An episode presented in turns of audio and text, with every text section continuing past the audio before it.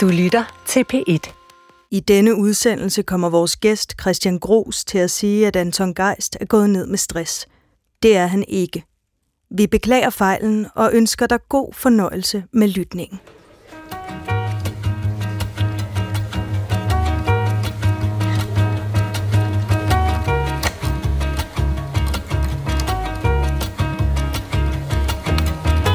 Det er jo simpelthen bare et tegn på, at man virkelig hviler i sin maskulinitet. Presser du mig lidt nu, eller? Boris er bare sådan en charme flødefyr, så han prøver jo at charmere mig til at være klar på et kys. Meget af Danmark har talt om de nye mandetyper, som vi i sommeren over har set i TV2's Bachelorette og i kioskbaskerfilmen Barbie. Men skal vi vende os til, at flødefyre tantekysser hinanden i poolen og samler perlehalsbund, mens de taler om følelser, eller var de bare en forbipasserende sommerdillere?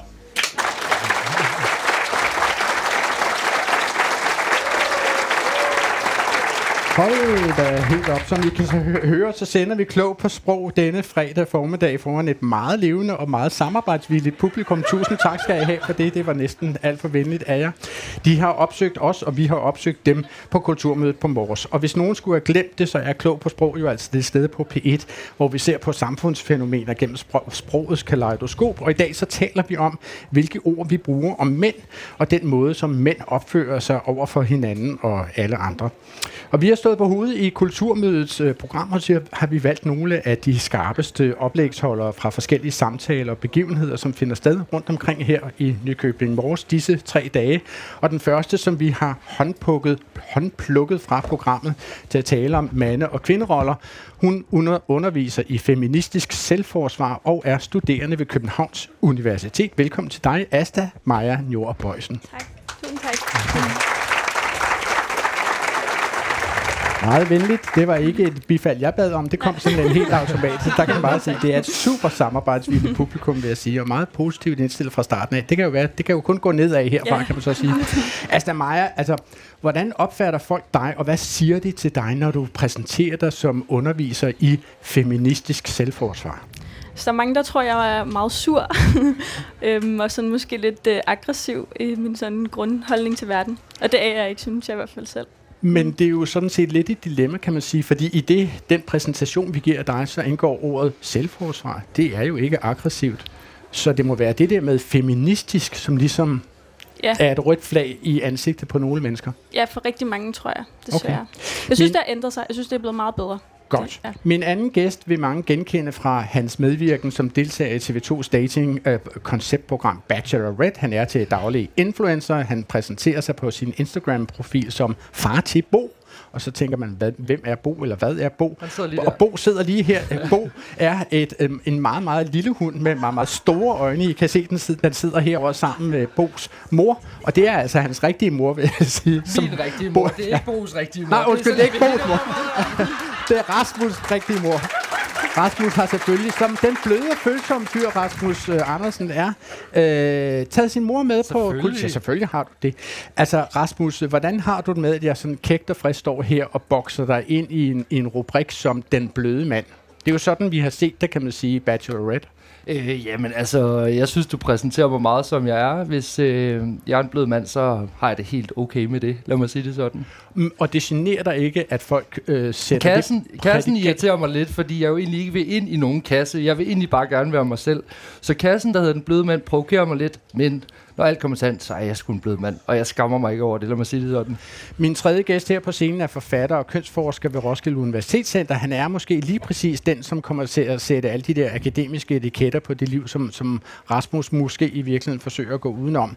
Velkommen også til kønsforskeren Christian Groes.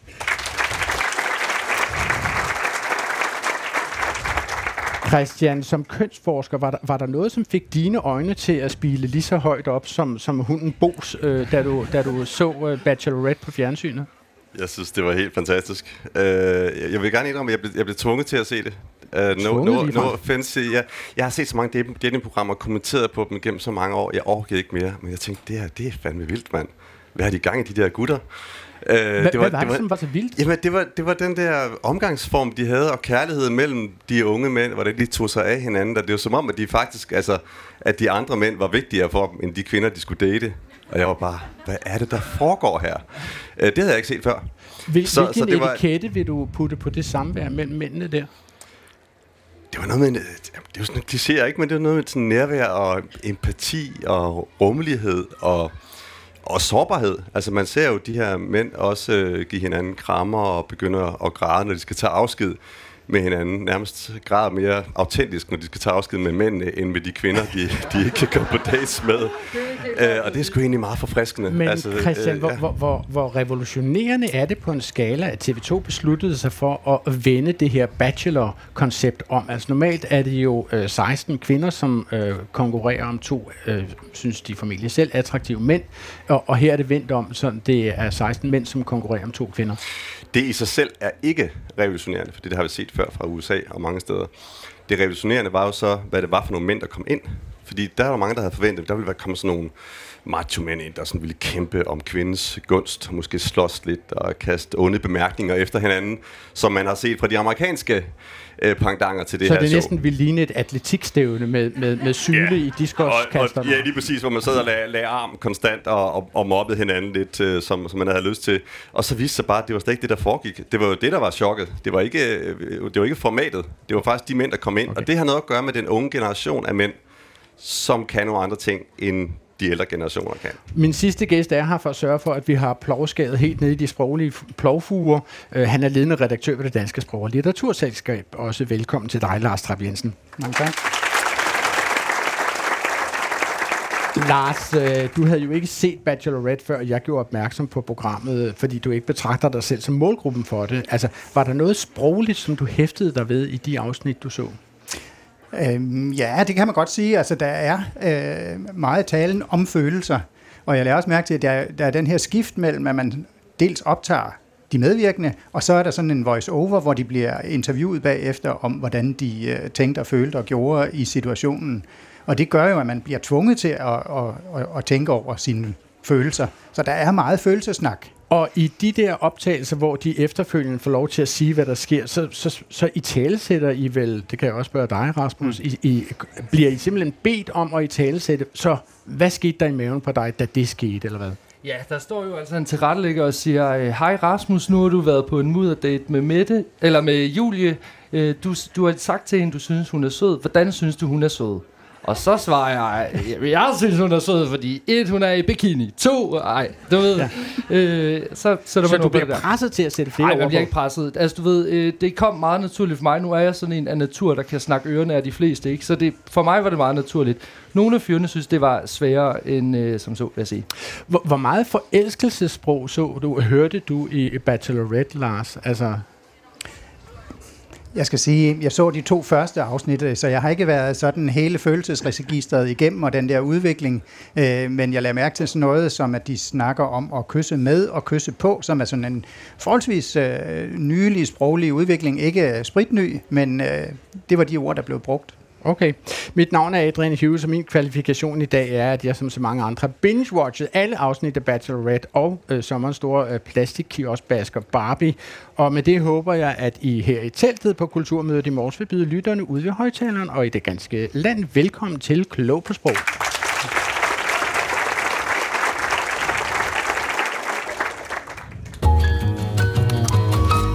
Altså, nu kunne jeg tænke mig at spørge ud i teltet her... Kan jeg lige få en applaus fra alle de af jer, som har set Bachelorette på TV2 her i sommer? Hvor mange har det? Det er lidt tarveligt, var Rasmus? Ja, det var sgu lidt vagt. Det er fordi, de unge, de står om bagved. Ja, og de kunne slet ikke høre, hvad vi siger, så hvis de vidste, hvad vi snakkede om, så ville de klappe derude bagved. Ja.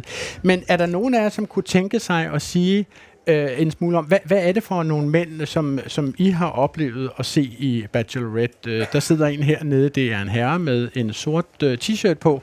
Prøv at sige dit navn og fortæl mig, hvad det var for nogle mænd, du oplevede i Bachelorette. Jamen, jeg hedder Magnus, og jeg kommer fra Viborg, går på Viborg Katedralskole. Og jeg synes egentlig, at det var nogle meget sådan, også som I siger, med nye mænd, det her med, at I var meget sådan kærlige. Vi skal mikrofonen tættere på dig, Magnus, og du skal tale højere. Ja, jeg prøver at tale højere. Så. Måske skal du simpelthen rejse dig op, så folk kan se dig her i teltet. Det Åh, nu bliver det altså drastisk. You can do it. Ja, hold den tæt til munden. Tæt til munden. Sådan her. Er det fint? Det er så fint. Okay, super. Jamen, jeg synes det der med, at, som der også bliver snakket om, det her nye fænomen med at mænd er mere sådan...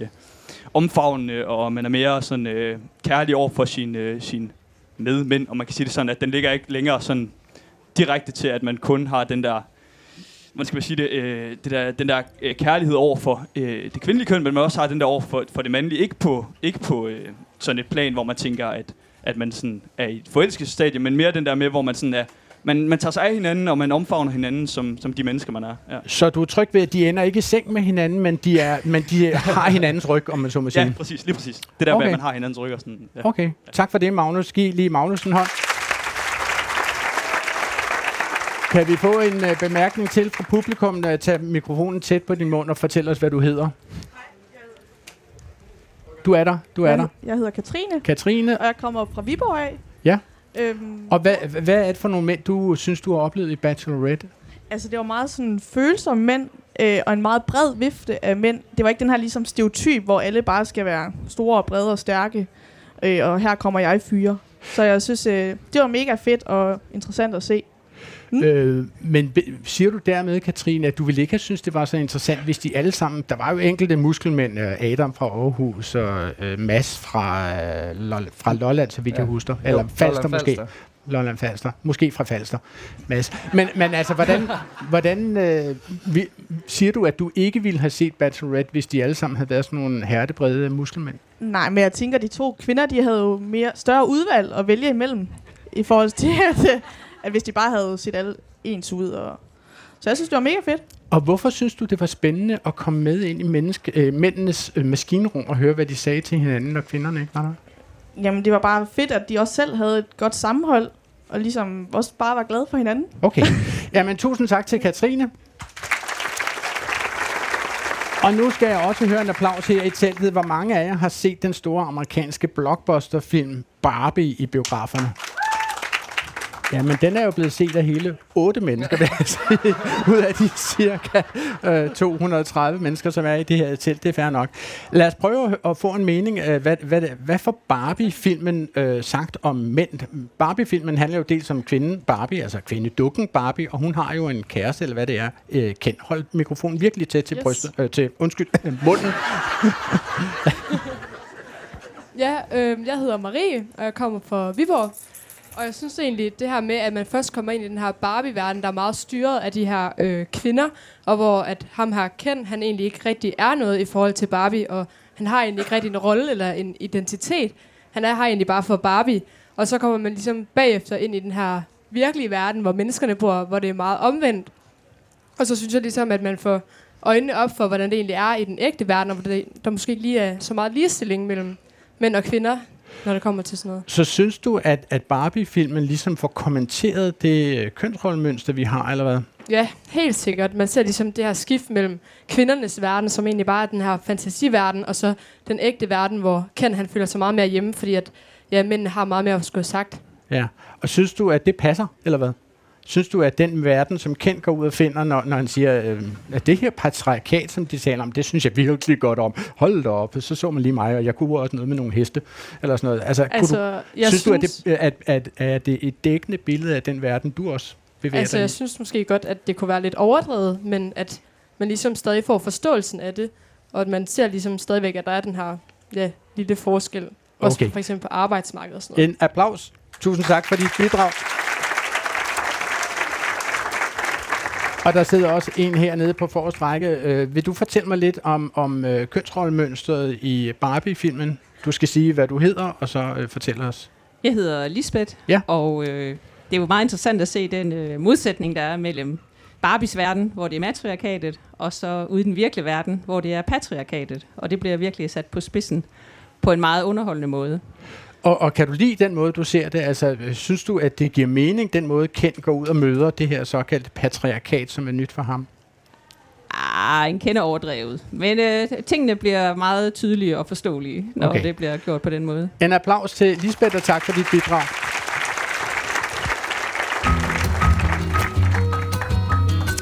Altså lad os kigge på at undersøge de her mandetyper, som vi bliver præsenteret for i både Bachelorette og Barbie. Og lad os starte med Bachelorette. Lad os lige prøve, Lars Trap Jensen, at få styr på selve ordet, det her Bachelorette. Altså hvad er det for et ord? Hvor kommer det fra? Det er jo et amerikansk fænomen, og ordet kommer også derfra.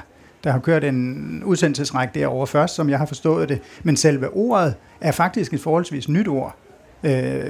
Tilbage i 60'erne eller sådan noget, stammer det fra. Af en eller anden grund i Canada er det opstået. Og selve ordet er, altså grundstammen af ordet er hvad? Det er bachelor, og så er det et, som er en hunkøns endelse, ligesom vi har suffragette eller brunette eller den slags. Ikke? Så det er fransk? Altså endelsen er fransk? Oprindeligt, og det er bachelor muligvis også, men helt tilbage går det jo til latin, baccalaureus. Som betyder hvad? Ja, det er der faktisk lidt delte meninger om, hvad oprindelsen til ordet er, men muligt, der er nogen, der spekulerer i, at bacca betyder frugt, og laureus betyder lauerbær, så det refererer til den her hædersbevisning, lauerbærkransen med nogle frugter i, som man gav til studerende, der havde taget første del af universitetsstudiet, og det er jo derfor, vi kender bachelor-titlen, og den blev indført i middelalderen, så det er middelalderlatin, det her ord. Så oprindeligt er det en betegnelse af en uddannelse, og så er det dermed også en betegnelse af folk, som er single? Så er det betegnelse for personen, ikke? Og det er, fordi det er første del, så er det unge mænd, som var dem, der gik på universitetet der i middelalderen, og på den måde har det udviklet sig videre til at betyde en ung, ugift mand. Okay. En af de begivenheder, som fik megen opmærksomhed i Bachelorette, var jo altså, da deltageren Boris overtalte den anden deltager, Niklas, til at Niklas burde prøve at kysse en mand. Boris argumenterer med, at berøring og eventuelt kys simpelthen er en del af hans naturlige kærlighedssprog. Der er jo 5 forskellige kærlighedssprog, og jeg har kropskontakt er bare nummer 1 på mig. Så jeg har brug for at vise kærlighed ved at kramme og putte og kysse, og det er også på mænd og piger og det hele, og jeg er bare sådan virkelig en kropslig fyr. Det, ja, altså jeg ved ikke. Det vil jeg nok synes var sådan lige i overkanten. Jeg har aldrig prøvet at kysse en mand. Har du ikke prøvet at kysse en mand før? Nej. Der er ikke noget seksuelt i at kysse en homie. Det er en måde at vise omsorg på, og hold kæft, jeg holder af dig. Altså inden vi er færdige, så skal alle have prøvet at kysse en mand. Det er grænseoverskridende. Du kan jo starte med mig. Det er jo simpelthen bare et tegn på, at man virkelig hviler i sin maskulinitet. Presser du mig lidt nu, eller? Jeg ved sgu ikke. Så skal det være hurtigt. Okay, hurtigt? Okay. Bare tante. Ja, bare tante. Ja, så er der altså et lille tantekys her til sidst. Jeg skal jo officielt gøre opmærksom på, at ingen kropsvæsker skiftede ejermanden i det her klip, og der var heller ikke nogen læber, som blev beskadiget ved indspilningen af den her sekvens. Men Rasmus Andersen, lad mig lige tage den med dig først. Altså, talte I meget på sættet om det her lille tantekys mellem Niklas og Boris, eller så du det først i klipningen, da du kom hjem til Aarhus og så det i fjernsynet? Jamen, vi snakkede om det derinde. Altså, i virkeligheden, så var det ikke en særlig stor scene for os, der var derinde og stille, så vi var sådan, nå jamen, klart, det er så fint. Det er blevet noget større ting, efter jeg har set det i fjernsynet, fordi jeg synes jo egentlig ikke, det smukke det var i, at Boris, han er meget kropslig. I min optik er det jo en lille smule ligegyldigt. Det, der var det fede ved den her scene, det var jo, at Niklas rent faktisk udviklede sig, og han kom og sagde, prøv, det her, det var faktisk en pissefed oplevelse, der har jeg ikke prøvet før, og jeg har rykket nogle grænser, som jeg gerne ville have rykket. Christian Groes, det her kys er jo en af de ting, som Anna Liebark hæftede sig ved, da hun i Weekendavisen gjorde opmærksom på, at Bachelorette havde markedsført en ny type blødsødende mænd, som i hvert fald ikke hun efterspurgte. Altså, havde hun... havde hun ret i, at det var en radikalt anderledes manderolle, som den her tv-serie eksponerede? Altså, der er i hvert fald et generationsaspekt ved alt det her, ikke? Der er virkelig, virkelig voldsomt...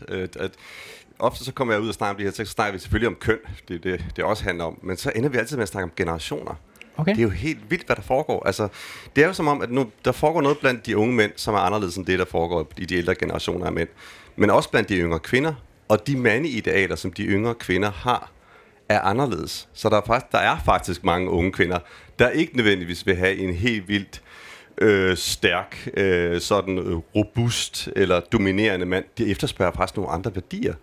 Og det tror jeg også er en af grundene til, at de her mænd udvikler en større sårbarhed, og det man kan opleve i det program. Og så lige en pointe til, som jeg synes er vigtig i forhold til, ikke fordi jeg vil afspore debatten, men nu har jeg beskæftiget meget med MeToo, og det med at forstå grænser og sådan sætte sig i kvinders sted, der kan jeg fornemme, at når mænd øver sig lidt på hinanden, kropsligt, og ved måske et lille tantekys, eller berøring, eller omfavnelser, så er det også en måde at lære at omgås kvinder, og forstå kvinders grænser, og kropsligheden med kvinder, så man ikke pludselig kommer i en akavet situation med en berøring, som er helt upassende. den lærer man jo, hvis man ikke er bange for fra starten at være intime med andre mænd. Altså Maja, altså, kunne du forestille dig, at det ville give lige så meget en opmærksomhed, hvis to veninder havde tantekysset hinanden i poolen her? Nej, det tror jeg faktisk overhovedet ikke, og jeg snæver da tit med mine veninder. Okay, ja. Jeg synes, det er noget, vi altid har gjort på en måde til gymnasiefester og sådan noget. Altså, med munden? Ja. Du snæver den simpelthen? Ja, ikke tantekysser i hvert fald. Nej, okay. Men, så det er ikke bare et kys på kinden og så videre, og et knus, men det er simpelthen et kys på munden? Ja. Mm. This is a thing, kan man sige. Ja, det synes jeg sådan noget, men det... Ja. Har vi bare lidt altid gjort. Jeg har lyst til at spørge dig, Rasmus Andersen. Altså, da TV2's produktionsselskab henvendte sig til dig, altså, havde de ligesom på forhånd malet dig ind i et hjørne? Skulle du repræsentere en mandetype i den sammenhæng? Jamen, da TV2, de kaster, der spurgte mig, skrev til mig og spurgte, om jeg var interesseret, så sagde jeg jo egentlig nej 2 gange, for jeg var ikke interesseret i at komme ind i et hypermaskulint fællesskab, hvor alle var trænet, og så kunne jeg stå der og ligne en tegnestift og være et eller andet sjovt indslag. Det var jeg slet ikke interesseret i. Så jeg sagde nej og var sådan her, jamen hvis jeg skal være med, så skal jeg have en sikkerhed for, at de mennesker, der kommer ind i det her program, i hvert fald ikke er en stereotyp, men mere et... hvad skal man sige, virkelig et billede af den mandeideal, der er i dag.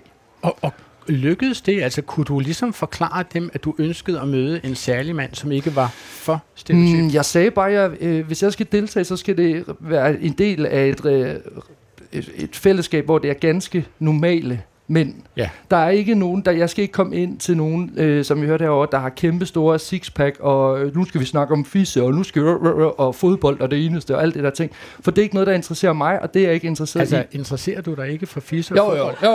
Ikke fodbold, jeg vil sige. Jeg er ikke interesseret mig ikke for fodbold. Men du ved, nogle gange... Så skal vi tage det en af gangen? Jeg var i hvert fald ikke interesseret i at være i en del af et fællesskab, der gjorde hinanden dummere. Det var egentlig det, min pointe er. Så fodbold, lad os lige tage den med fodbold. Altså, hvad repræsenterer fodbold og interesse for fodbold for dig, Rasmus? Jeg tror ofte, så bliver sådan en boldsport som fodbold associeret med en rigtig mand. Du ved, ud og se noget bold, drikke nogle fadøl, og så sidde og snakke, spise nogle pøller og noget. Og det er pissehyggeligt, det elsker jeg også nogle gange selv. Ikke? Ja. Men du ved, det var bare ikke kun det, jeg ville være en del af. Okay. Asta Maja Njor Boisen. Altså, det lyder som om, at hvis alle mænd var som Rasmus Andersen her, som ved min side står, så ville du blive arbejdsløs med at instruere feministiske selvforsvar, eller hvad? Er det der, vi er, Asta Maja? Ja. Nej, jeg synes, at det er en sådan fantastisk udvikling, også fordi det, jeg beskæftiger mig meget med, det er ligesom at forebygge vold, og jeg tænker, at det, der oftest gør, at mænd bliver voldelige, er jo sådan de her indre frustrationer, som ligesom sætter sig fast i dem og gør, at de skal få det ud på en anden måde, end at snakke om problemerne. Okay. Så det, ja. Mm. Altså, nu talte vi jo om Barbie-filmen lige før, og det handler jo om, at der er et instruktør- og forfatterpar, Greta Gerwig og Noah Baumbach, som simpelthen tog Mathildes plastikdukke Barbie og dennes ven Ken og gjorde til et manuskript, og jeg tror, det kom bag på mange, at de simpelthen lavede sådan en matriarkalsk topspind på det, at det blev en historie om at udstille det patriarkalske, altså det mandedominerede samfund. Ken kommer jo ud og opdager, at han kommer til, hvad han må opfatte som en patriarkalsk drømmeverden, hvor alle mænd får alt, de får lov til at gøre alt, udelukkende, fordi de er mænd. Og sådan her lyder det, når han tror, at han får lov til at foretage blindtarmsoperationer, fordi han tilfældigvis er en mand. No, I won't let you do just one appendectomy. But I'm a man. But not a doctor. Can I talk to a doctor? You are talking to a doctor. And I need a clicky pen? No. A sharp thing? No. There he is. Doctor! Somebody get security. Asta Maja Njor Boisen, altså, hvad tror du, det betyder for vores samtale om maskulinitet, at manderollen bliver taget op af sådan en blockbusterfilm som Barbie? Jeg tror, at det gør en kæmpe forskel. Altså, jeg synes ikke måske, at der var så meget nyt i den. Altså, jeg synes, det var sindssygt god underholdning. Og jeg tænker måske, at i USA har det været fantastisk at sådan åbne op for det her, men jeg er måske bare ikke vildt sådan overrasket, hvis jeg skal... Hvad siger du, Rasmus? Jeg tror også igen, det var også det, vi hørte herover, det her med generationer. For hvor... Altså, min generation, jeg ved, altså, den var selvfølgelig sat op på en spids, men jeg vil være ærlig at sige sådan, at jeg tænkte... Alt det der ved jeg. Jeg tror, filmen er mere vigtig for, hvad skal man sige, din generation, end den er for min generation, hvis jeg skal være helt ærlig.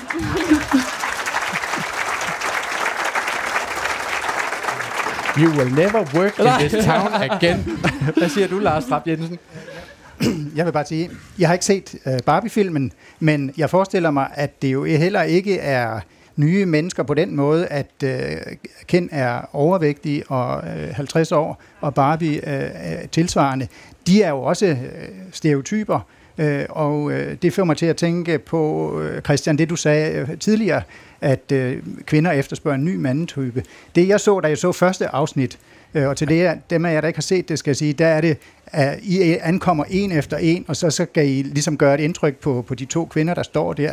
Og der lagde jeg mærke til, der virker det her med, det var der dem, der havde været længst i træningslokalet, og den største udstråling, der umiddelbart fik de positive kommentarer. Så der er vel også noget biologi og nogle hormoner og sådan noget, og vi lærte engang, at man vælger en partner på de første 5-10 minutter. Så det betyder vel også noget?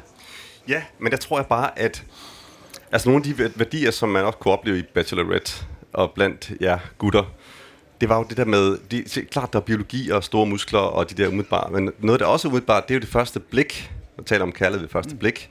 Og det som jeg synes, I kunne, nu skal jeg heller ikke overrose alle de her unge gutter, I godt mærker, at det er vildt med dem, ikke? Men det var det der med jeres opmærksomhed. Det er jo en anden ting. Det er det der med, at en øget opmærksomhed på andre mennesker, på andre kvinder, på andre mænd. Og det er sådan noget, der også skal gøre indtryk på en kvinde. Og det kunne jeg lade mærke til programmet. De der mænd, der var i stand til at give den særlige opmærksomhed. Være afvendende, være lyttende, være empatiske, mærke efter. Det var faktisk noget, der virkede. Rasmus. Så du var ret i det med store muskler.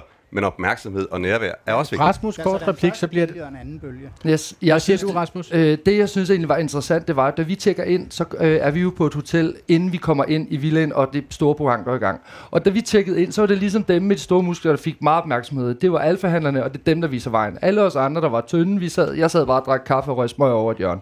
Da vi så kommer ind i selve villaen, så vendte det lige pludselig om. Så var det ligesom os, der var de bløde i gåseøjne, som blev de populære, og dem med musklerne, der lige pludselig var sådan her, hvad er det, du gør, siden du kan få så meget opmærksomhed ved de to kvinder? For du ligner jo lort! Ja, og for vi har været vant til, prøv at se, hvor meget jeg har brugt tid i træningslokalet, vi er vant til at få, hvad vi peger på, ikke? Asta Maja. Det var bare for til det, du sagde, Christian, at jeg tror også, at det, jeg synes er rart ved de her sådan, nye måder at være sammen på, det er ligesom, at jeg får mere taletid, eller sådan, at mænd er blevet bedre til at lytte. Det synes jeg er så nice, fordi jeg synes også, det er ærgerligt, hvis den her nye kultur bare fordrer, at mænd får endnu mere taletid til at snakke om deres følelser. Altså, sådan, de taler jo i forvejen ret meget om dem selv. Så sådan, jeg synes, at det ligesom... Det jeg kunne sådan være glad for eller tænde på, det var, at der var nogen, der var bedre til at lytte. Jeg tænker, at måske er der også en større trend i det her. Altså, jeg blev sådan set selv relativt chokeret, da jeg så Venstres nuværende og også tidligere, og i hvert fald nuværende formand, Jakob Ellemann-Jensen, komme tilbage fra sin sygemelding med stress. Han gav et interview til Aftenshowet, og så optræder han jo der som vicestatsminister, og på det tidspunkt forsvarsminister, og så siger han noget, som i grove træk er ved at ryste mig ned af stolen. Da først der var prikket hul på ballonen, så væltede det ud, og så gik det ned ad bakken. Hvor langt ned kom du? Jamen, jeg kom dernede, hvor, nu siger du om, jeg gik tur med hunden. Ja, fordi jeg havde fået at vide, at det er vigtigt at dyrke noget emotion, og nu må du lige sørge for, og så videre. Så jeg gik troligt ud i skoven med hunden, og måtte simpelthen ned og sidde undervejs, måtte ned og tage fra, for ikke at besvime. Min krop gav op på et eller andet tidspunkt. Jeg havde simpelthen ingen kræfter i kroppen. Jeg havde sådan en voldsom tinnitus og en sådan stor skumboble rundt om mit hoved.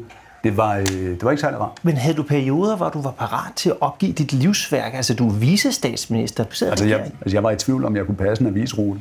Ja, en ting er jo altså, når deltagere i et reality-tv-show deler deres følelser med hinanden, men se, der er jo, altså undskyld, jeg siger det, Rasmus, det er jo kun en rose og et langt ophold i et hotel i Mexico, som er på spil, ikke? Det her, det er jo altså en vicestatsminister, som sidder på fjernsyn og siger sådan noget. Hvad tænker du om det, Christian Groes? Jeg tager det med min kæreste om Ellemann, fordi det, altså det der med også at kunne være så ærlig om sin sårbarhed, jo, vi har da hørt det sådan lidt før, men slet ikke så tydeligt fra mænd med magt.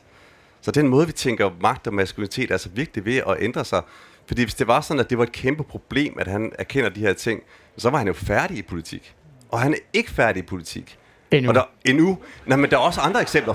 Fanopslag går ned med stress og angst, jeg ved ikke. Der er masser, der går ned, også og Anton Geist og så videre. Men det der med, at mændene faktisk gerne må sige det, uden at blive pillet ned med det samme, det synes jeg også er en ny måde at tænke maskulinitet på. Og enormt forfriskende, for tænk, hvis alle mænd bare kunne gå rundt og få sige, hvordan man har det, og være ærlig selv, om man har magt. Asta Maja, gør det her noget indtryk på dig? At høre Jakob Ellemann tale på den her måde? Ja, vildt meget, og jeg tror også, han er jo så min fars generation, og jeg tror da helt sikkert, at min far og hans venner også godt kunne bruge noget af det her. Må jeg sige en lille sådan provokerende ting? Eller sådan, det må du meget. Jeg synes, at det, sådan, det har jeg også prøvet at understrege, jeg synes, det er mega fedt det her, men det er også lidt som om, at vi også skal passe, altså, mændene er også begyndt at gøre noget, som kvinder har gjort virkelig længe, og så roser vi dem virkelig meget for det, som om at de har opfundet det. Ja, altså, jeg synes også, altså, så skal de roses meget for det, hvor jeg tænker, at det er jo også sådan at kopiere noget musik og mening. Super hurtigt. Ja, men det er jo bare fordi, så tror jeg måske, undskyld, men altså, jeg kvinder skal prøve at sætte sig ind i, hvorfor det er så svært for mænd, hvad mænd er op imod, når de skal, jamen, faktisk altså, skal være sårbare. Nå, men jamen, Christian, lad så lige tage den, nu siger du det. Altså, hvorfor er det så hullandet svært for nogle mænd? Det er jo fordi, mænd er jo opdraget til et klassiker med, at man ikke må vise svaghedstegn. Og apropos det med sprog, så en af de kategorier, man lærer i skolegården, det er, at man må ikke være bøsse. Og bøsse, det handler jo ikke om at være homoseksuel i skolegården. Det handler om, at man ikke vil slås. Det handler om, at man ikke er stærk. Det handler om det her med, at man ikke må græde. At man ikke må sige det, hvis man er blevet deprimeret eller angst eller har fået stress. Det handler om, at man ikke interesserer sig for fodbold. Det handler blandt andet også om det, ja. Men altså, så er der sådan en som Ellemann gør det, så smitter det jo af på andre. Det smitter af på andre, også yngre generationer, men også andre mænd, heldigvis i hans alder, som måske tør at lufte deres følelser lidt mere. Og nu, spørgsmål fra lytterne. Du lytter til Klog på Sprog direkte fra Kulturmødet på Mors, og vi zoomer ind på tidens manderoller, som de bliver fremstillet i både populærkultur og medier. Og på scenen har jeg Rasmus Andersen, influencer, deltager i TV2's sommerfænomen Bachelorette. Så siger jeg så ordet blød mand, måske skulle jeg ikke sige det. Christian Groes, forfatter og kønsforsker ved RUC, og Asta Maja Njor Boisen, som er studerende ved Københavns Universitet og instruktør i feministisk selvforsvar, og også Lars Trap Jensen, ledende redaktør ved Det Danske Sprog- og Litteraturselskab. Altså, vi har fået et lytterspørgsmål fra Kasper A. Lyrens, som måske ikke knytter sig til det, vi lige har talt om. Altså, han skrev nemlig til Klog på Sprog, @dr.dk. Jeg har lige i radioen hørt jer på Klog på Sprog, undrer jeg over ordet en simp.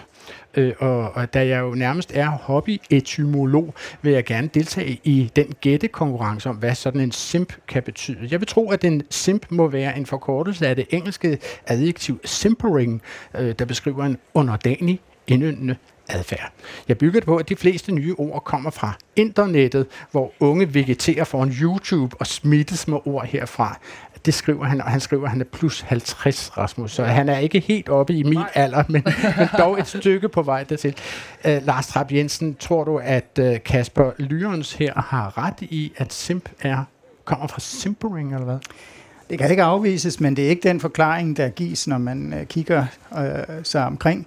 Men det viser, hvor svært etymologi kan være, fordi man ved ikke altid med sikkerhed, hvor ordene kommer fra. Det man kan se, det er, at der findes et ord i forvejen, simp. Det kan man slå op. Det står i Oxford English Dictionary og er over 100 år gammelt, altså fra starten af 1900-tallet, som er sådan en kort form af simpleton, altså et fjols, en tosse. Og det kan sagtens være det. Men det, der så er sket, det er, at det er blevet taget op af rappere i 80'erne, og om det så er det samme ord, eller det er et andet ord. For eksempel en anden kortform, det kan jo også bare være af simple eller semper, fordi semper ligger betydningsmæssigt ikke så langt fra. Men i hvert fald er det, der er sket, at det er blevet optaget i rapmusikken, og så er det gået ind, og så blev det vældig populært på TikTok for 5 år siden, eller sådan noget, igen med en lille drejning, hvor det er sådan noget, man ikke vil være. Er det et ord, som indgår i jeres aktive ordforråd, en simp? Ikke mig, ikke i mit, vil jeg sige. Ikke dit, hvad siger du, Asta Maja? Nej, okay. Det er, som det så smukt hedder, storartet. Du kan sende dit spørgsmål til klogpåsprog@dr.dk. Altså, jeg vil gerne diskutere med jer, hvilke roller kvinder og mænd og alle andre mennesker kan blive tildelt. Og du... Rasmus Andersen, når du ved åen i Aarhus møder folk, som genkender dig fra Bachelorette, siger de så til dig, det er dig, der er den bløde mand, eller sådan noget den stil. Er det ikke dig fra Bachelorette? Det tror jeg nok, det er, eller hvad? Hvad siger de til dig? Jamen, det er de meget mere, at det er dig med hunden, eller hej Bo, eller sådan noget. Nå, det er fordi, de har set dig mere på Instagram, end de har set dig i Bachelorette. Det, der har været lidt sjovt i det er, at det er de helt unge, de siger, ej, det er dig fra TikTok. Så deltog jeg jo et meget, meget dejligt program med min søde nabo Katrine, som hedder Sommerdrømme, hvor vi prøvede at bygge et sommerhus. Og der er det, hvad skal man sige, min forældres generation, der siger, det er da dig for Sommerdrømme. Og så kommer den her på min egen alder og siger, hey, er det dig for Bachelorette? Så der er simpelthen mange kasser, kan man sige. Det kan man sige, og jeg siger ja. Asta Maja Njor Boisen, altså du er jo hverken mand eller reality-tv-deltager. Altså oplever du, at du bliver castet til at spille en særlig rolle i medierne, når du bliver inviteret? Altså for eksempel, da vi ringede til dig og spurgte, om du kunne tænke dig at være med til det her program i dag. Altså havde du et forbehold om, hvilken rolle du skulle spille her i Klog på Sprog i dag? Ja, vildt meget. Også fordi, at jeg har udgivet sidste år en bog på Gyldendal om feministisk selvforsvar, og så i forbindelse med det, der var jeg ude og snakke med en masse journalister, og der var det bare sådan hele tiden den samme kasse, jeg blev puttet ned i, som var lidt det, vi snakkede om i starten med at være meget sådan sur og vred ung kvinde. Og ja, hvilket kan være ret frustrerende, ikke? Når man jo er, som du siger, sådan, man vil ikke være en stereotyp, man er jo alt muligt. Og hvad kan du gøre for at komme ud over den stereotyp, hvis det er den, vi putter dig i? Altså, jeg prøver meget sådan at forklare. Eller faktisk synes jeg, at det, at jeg laver selvforsvar, kan starte sådan nogle nye samtaler, fordi at det er noget, som mange mennesker skal sætte sig ind i, også mænd, det der med at have lysten til at kunne forsvare sig selv, og kunne sådan tage vare på sin egen krop og sådan noget. Så egentlig tit prøver jeg ligesom at dreje samtalen lidt den vej, så det kan åbne op for sådan nogle nye alliancer-agtige. Christian Groes, oplever du, at journalisterne holder op med at notere, når de sidder og taler med dig, hvis du ikke udtaler dig i meget håndfaste vendinger? Når du skal, hvis du skal sådan udpensle en eller anden trend eller. Men jeg tror også, fordi de ved, at jeg godt kan kode det ned til noget rimelig simpelt, og nogle gange måske også for simpelt. Og det skal jeg selvfølgelig passe på med. Men jeg kan også blive castet i den her med, at jeg noget med, at jeg er kønsforsker fra RUC, og så må jeg være enormt politisk korrekt og sådan noget. Det kan både være en fordel i nogle sammenhænge, og andre noget helt andet. Jeg opfatter mig overhovedet ikke som politisk korrekt på en masse punkter, men der kan godt være nogle idéer i sådan noget med begreb, idéer om kønsforsker, så er man sådan, enten er man sådan helt vildt overakademisk og kan ikke finde ud af at snakke med almindelige mennesker, eller også så er det et eller andet med, at man er sådan helt vildt woke og politisk korrekt og har ingen realitetssans. Så den rolle kan jeg godt nogle gange fornemme, og vil også meget gerne bryde ud af den, fordi den ikke passer. Asta Maja, altså har du nogle erfaringer for, at medierne så meget putter dig i en bås, at de håber på, at der kan komme et decideret hundeslagsmål ud af det, når du bliver sat over for en eller anden, som de forestiller sig skulle være din absolutte modsætning? Hvad ved jeg, i Clemens-debatten eller et andet sted? Jamen, jeg havde en ret grineren oplevelse, hvor at jeg var i et radioprogram på 24/7, hvor det var med en fra Nye Borgerlige, en mand, og der skulle vi ligesom snakke om feminisme og sådan noget. Og så endte det faktisk med, at han var sådan, han havde været i hæren og sådan nogle ting. Og så synes jeg, det var ret fedt, det der med at forsvare sig selv. Så han var sådan, jeg køber bogen til min datter. Så det var ligesom på den måde, så ja, hvor det er også ligesom, det er fedt, når man bliver rusket ud af de der roller, ikke? Lars Trap Jensen, nu har jeg jo simpelthen stået her og kastet om mig med ordet stereotypisering, langt ord. Altså stereotyp, hvad er en stereotyp egentlig? Hvor har vi det ord fra? Det har vi faktisk fået fra bogtrykkerkunsten, tro det eller ej. Typer kender man typografer, så det er simpelthen oprindelige de her faste typer, som sætteren putter ned i kassen, så man trykker sin avis, dengang man gjorde det på papir. Trykker en tekst simpelthen? Ja, lige præcis. Stereo betyder sådan fast, rummelig, og typen er det samme. Og det er så ført over til noget, der er alt for fast og sat ned i kasser. Man kender måske også ordet kliché, som er lidt det samme. Fra den samme sættekasse, faktisk. Det er også fra bogtrykkersproget. Altså, jeg kunne godt tænke mig at se lidt nærmere på de opfattelser og fordomme, som klistrer sig til ordene mand og maskulin. Og nu kunne jeg egentlig godt tænke mig at lægge den ud her til publikum, her i teltet bag plankeværket på Kulturmødet på Mors. Jeg kunne godt tænke mig at høre, nu dig, som sidder her på forreste række, og som lige har fået mikrofonen, ser jeg. Prøv lige at fortælle, hvad du hedder, og så fortæl os alle sammen, mens du holder mikrofonen meget tæt til dine læber. Hvad er en rigtig mand for dig? Ja, jeg hedder Bodil, og jeg kommer fra Aarhus. En rigtig mand, der er billedet lidt forandret, synes jeg, fordi når jeg tænker tilbage om min generation, der var mænd mere de dominerende typer. De skulle være sådan trendsætter, og de skulle gerne være beskyttende, de skulle passe på deres kvinder, de skulle forsvare sådan territoriet, hvor jeg ser i dag, at yngre mænd har en anden rolle. Helt tydeligt. Meget blødere, og det I snakker om, mere omsorgsfuldt om. Okay. Er der en anden, som kunne tænke sig at give sit bidrag til, hvad er en rigtig mand? Hvis du fortæller, hvad du hedder og svarer. Jeg hedder Anne Mette og kommer også fra Aarhus. Jamen, jeg synes, at panelet heroppe beskriver det jo meget tydeligt også, den nye trend og den nye mand, der er kommet, den yngre generation.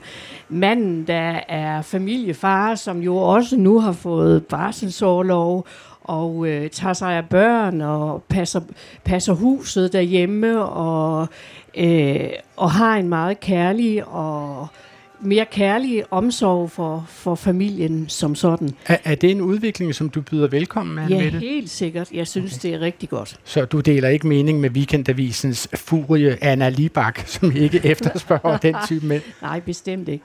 Okay. Jamen, tusind tak til Anne Mette, mine damer og herrer, og til Bodil. Og lad os så rette sproget, rette ørerne mod det sprog, som omgiver mænd. Og lad os gå tilbage til Bachelorette. Altså, der er en blandt nogle ret herostratisk berømt date, hvor Julie beskriver, hvad hun søger i en mandlig partner. Og efterfølgende hører vi en af deltagerne, Kasper Stig Henriksen, fortælle om sit forhold til kvinder. Jeg søger en mand, der er meget mandet, ikke en dreng. Det virker til, at Julie, hun gerne vil have en rigtig mand, som om at hun godt vil have de gammeldags kønsroller på en eller anden måde, og det er jo egentlig også det, jeg egentlig gerne vil. Altså, grund til, at jeg vil tage min jakke om dig, det er jo fordi, du har en livmor, og du har måske... Du kan være, at du har min søn i maven, så er det vigtigt, at du ikke fryser. Okay. Så kan jeg bide kulden i mig, for jeg har ikke nogen livmor. Nej. Hvis jeg fik sønner, ville jeg være ekstra opmærksom på at være en god, maskulin rollemodel for dem. For jeg synes, det mangler man lidt som dreng, når man vokser op. Jeg træder ekstra meget karakter som far og for mine sønner. Også for mine døtre, men... Jeg tror, jeg vil opdrage mine døtre og sønner forskelligt. Meget stemningsskabende musik fra Bachelorette her i baggrunden. Lars Trap Jensen, lad os lige starte med dig. Hvad er dit bud på, hvad det vil sige at være mandet, som Julie siger i starten af det her klip? Hun ønsker en mand, som også skal være mandet. Hvad vil det sige at være mandet? Hvad bruger vi det ord til? Ja, men altså, det er jo meget individuelt, hvad vi lægger i det. Jeg opfatter det på samme måde, som han gør måske, at det er den traditionelle opfattelse af manden som beskyttende og stærk og beslutsom.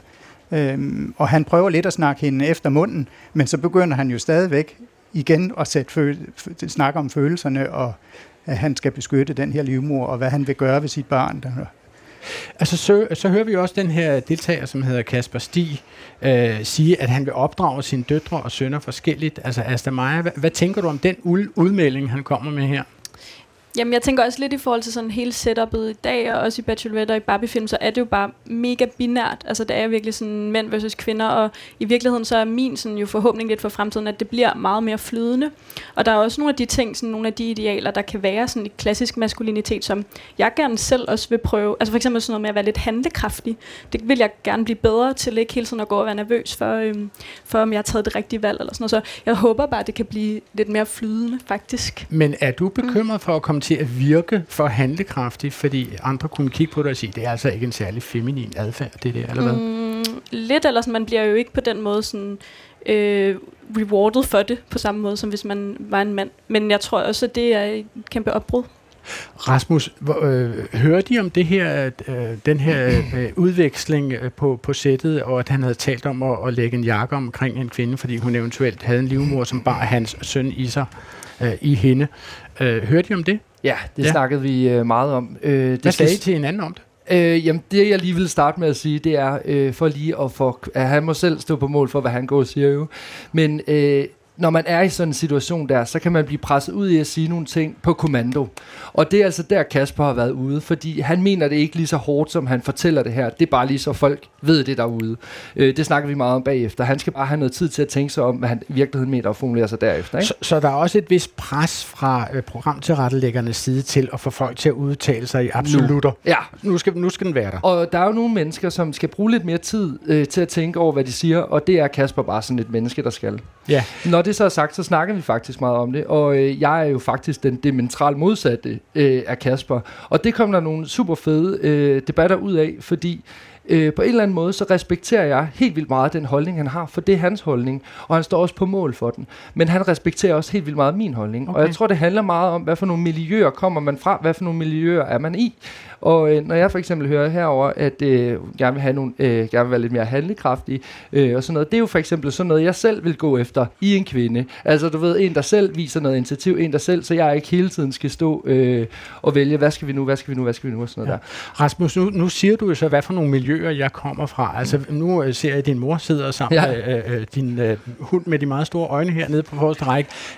Hvad for nogle miljøer vil du sige, at du kommer fra? Altså, jamen, der er lidt forskel på, hvad jeg er i lige nu, kontra hvad jeg kommer fra. Jeg kommer jo ud fra Mols, ude på Djursland, som jo er et meget lille samfund i virkeligheden, og egentlig et samfund, som er meget hypermaskulint. Altså, du ved, det er meget den her mand, der drikker, går til fodbold, går til sport, drikker øl, snakker om damer, alle de her ting. Og dem, jeg elsker min kammerat, jeg elsker at komme ud til det der, men i det miljø, jeg er i lige nu, som er min omgangskreds, det er noget fuldstændig andet. Okay. Lars Trap Jensen, altså, hvilke, kan du komme i tanke om ord eller vendinger, som vi bruger, og som indlejret i sig har en betegnelse for, hvad vi synes, den ideelle mand er? Ja, altså det her har vi masser af eksempler på, når man snakker om, at man skal have hår på brystet, eller have nosser, eller mande sig op, så appellerer man jo til en opfattelse af den rigtige mand, som den, der tager ansvar og udviser handling. Og når du siger det her med nosser, altså hvad ligger der i fokus på mandens reproduktive kønsdele? Jamen det er jo alfahanden, man ser foran sig, som bringer slægten videre, ikke? Og det kræver gode nosser. Okay. Hvad tænker du om disse her udtryk, Asta Maja, når vi siger at mande sig op? Kunne du nogensinde selv finde på at bruge udtrykket, nu må hun altså se at mande sig op? Nej. Men jeg har også prøvet at skille mig lidt af med det, altså det meget kønnede sprogbrug, ikke? Ja. Selvom det er svært, fordi det er jo noget, man er vokset op med. Er der et sprogbrug, som definerer kvinder i en særlig rolle, synes du? Ja, helt sikkert. Eller der er jo meget sådan med at blive skinger, eller du ved, det siger man altid om kvindelige politikere og sådan der ting, så der er helt klart også det sådan omvendte. Så skinger er noget, man bruger om kvindelige politikere, men bruger det sjældent om mandlige politikere? Jeg har aldrig hørt nogen sige, at Lars Løkke var skinger, faktisk. Ja. Men man kunne vel godt sige en gang imellem om Bertel Haarder, at han var hysterisk. Altså hysterisk betyder meget bekendt livmor, eller det har en eller anden sproglig grundtone af at være livmor. Der er vel nogle ord, som man bruger både om mænd og kvinder for at beskrive deres... Ja, den kasse, som kvinder går rundt i, er bare meget mindre, kan man sige, på den måde, at der skal ikke meget til, før man bliver set som skør, eller som en luder, eller som hysterisk, eller alt muligt andet. Så man kan sige, at kvinder har en meget mere voldsom spændetrøje. Og det tror jeg virkelig er det, der er problemet. Så det er ikke fordi, jeg tror, at vi skal begynde at tale om, at flere mænd er hysteriske på den måde, men måske i virkeligheden sådan gør det mere jævnbyrdigt i, hvordan vi taler om kønnene. Og så kunne det være rigtig fedt, hvis de der mænd, vi så i Bachelorette, hvis man begyndte en dag at tænke, at det er en rigtig mand. Hvad er en rigtig mand? Det er en rigtig mand. Det vil jo være den helt store revolution, men det kræver bare, at vi kan sætte ord på det. Måske bruge nogle helt andre ord end mand eller rigtig. Vi har et spørgsmål, som handler om flirteri mellem mænd og kvinder, som lytteren Oliver Enghave Nielsen har sendt til os fra Ørestaden i København. Han sender den selvfølgelig til Klog på Sprog, @dr.dk, ligesom alle andre også gør det, når I er færdige med at høre den her udsendelse af teltet i dag. Han skriver, jeg hørte i afsnit 15 af sæson 6 af reality-programmet X on the Beach udtrykket, han tog patent på mig. Udtrykket blev brugt i forbindelse med en fyr, der gerne ville score en pige, og fyren ville ikke have, at andre skulle gøre det samme forsøg. Jeg stussede over patent brugt i denne sammenhæng, da jeg normalt forbinder ordet patent med genstande, designs, opfindelser etc., som en person har ophavsret på. Er det at tage patent på nogen den nye måde at sige helle for Lars? Der er jo ikke noget i vejen for, at man kan bruge patent om andet end ophavsret til bøger og film og den slags. Den overførte brug er helt almindelig, at man siger, at man skal ikke tage patent på sandheden, eller nogen tager patent på et synspunkt. Det er ganske almindelig sprogbrug. Det, der er en lille smule usædvanligt, det er, at man har en person som objekt. Det stusser jeg måske også en lille smule over, om inden man godt kan finde eksempler på det. Men om det sådan er meget udbredt adfærd, sprogligt, det skal vi måske spørge den næste generation om, for altså personligt er det ikke noget, der indgår i mit sprog. Rasmus? Jeg har heller ikke brugt patent på den måde. Jeg kan bare sige, at det var blandt andet den slags udtalelser i den slags programmer, jeg var bange for, ville være en masse mennesker, som har manden, der har patent på en kvinde. Ja. Jeg synes, det lyder fuldstændig vanvittigt at udtale sig sådan om et andet menneske, og det var jeg bange for, at jeg ville, at det ville være det cast, jeg gik ind til. Fantastisk ved at se programmet, at I var helt anderledes, eller tænkte anderledes. Men jeg tænker også, patent, det er jo også noget, man forbinder med det ejerskab, var det ikke det, du sagde? Eller, og det er jo virkelig det, der er hele problemet. Det var jo, at mænd måske i gamle dage tænkte, at de havde ejerskab over en kvinde. Altså, det var, hun er min, hun er ikke din, og jeg skal nok sørge for at kontrollere din adfærd, så du ikke har noget at gøre med andre mænd, for eksempel. Det er også det, der ligger i det, altså ideen om ejerskab, og det er jo det, man prøver at gøre op med. Og måske i højere grad, i hvert fald blandt jer unge mænd, også fordi I jo også søger trygheden og nærheden blandt hinanden, og hvor det ikke handler om netop, at I skal kontrollere kvinden, men det er, at I opsøger det der mere feminine, stærke fællesskab, I har. Jeg kunne godt tænke mig at tage en lille volte her mod slutningen af programmet, hvor vi forsøger at kigge en lille smule fremad. Og lad mig starte med dig, Lars Trap Jensen. Nu indledte vi jo det her program med, at der blev omtalt en flødefyr. Det var Boris, som blev kaldt en flødefyr, som var charmerende og kunne sådan i grove træk charmere læberne frem på en hvilken som helst mand. Kan du forestille dig en verden, hvor vi begynder at tale om mandlighed og maskulinitet med ord som flødefyr, eller det, som Anna Liebark ville kalde bløddyr? Ja, altså jeg kan sagtens forestille mig det. Jeg synes jo i virkeligheden ikke, det er nyt, fordi når jeg tænker tilbage på min egen ungdom i slut 70'erne og 80'erne, der var der også noget, der hed mandegrupper og kvindebevægelse, som man var en del af, og vi talte der også om, og vi skulle være mere i kontakt med vores følelser dengang. Så det er nemt nok at snakke om det. Diskussionen er meget den samme, men det kan jo godt være, at nu at den unge generation har taget det mere til sig, så det ikke bare er et samtaleemne, men også noget, der har ændret os som mennesker. Og det tager jo noget tid.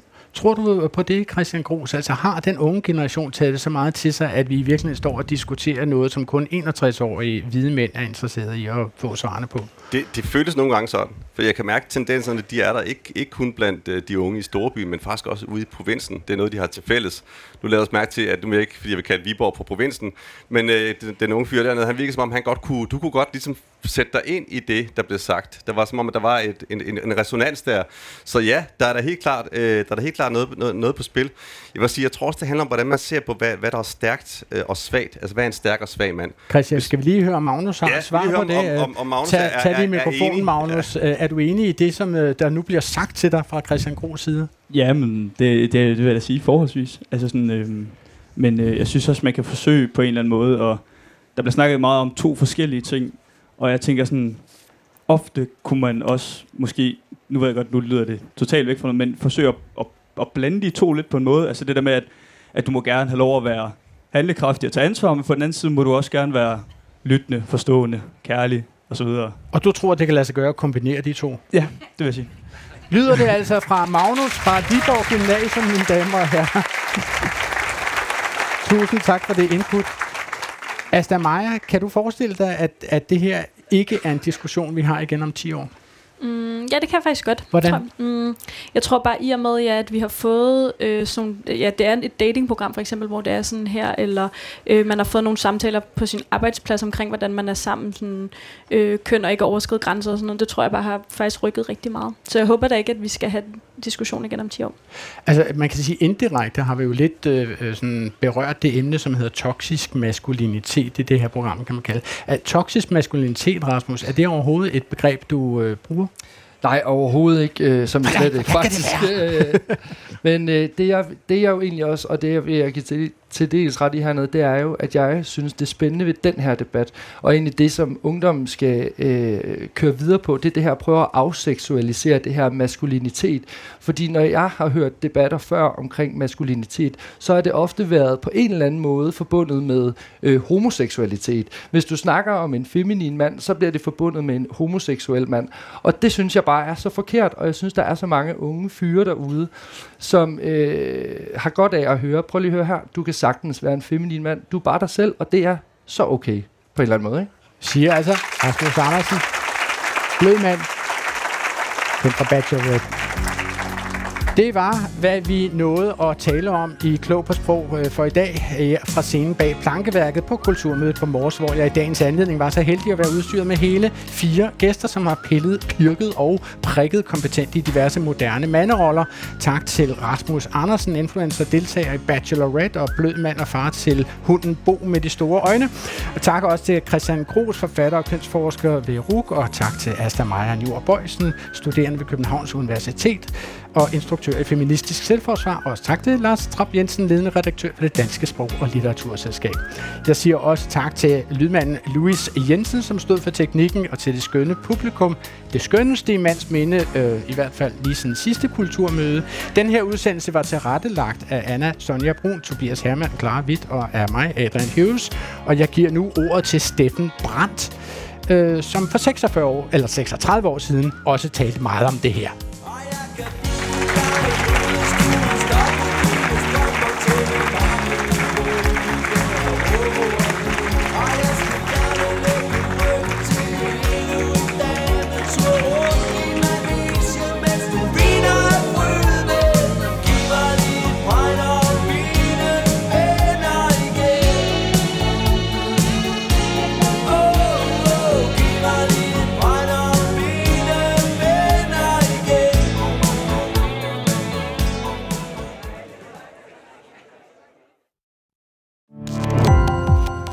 Gå på opdagelse i alle DR's podcast og radioprogrammer i appen DR Lyd.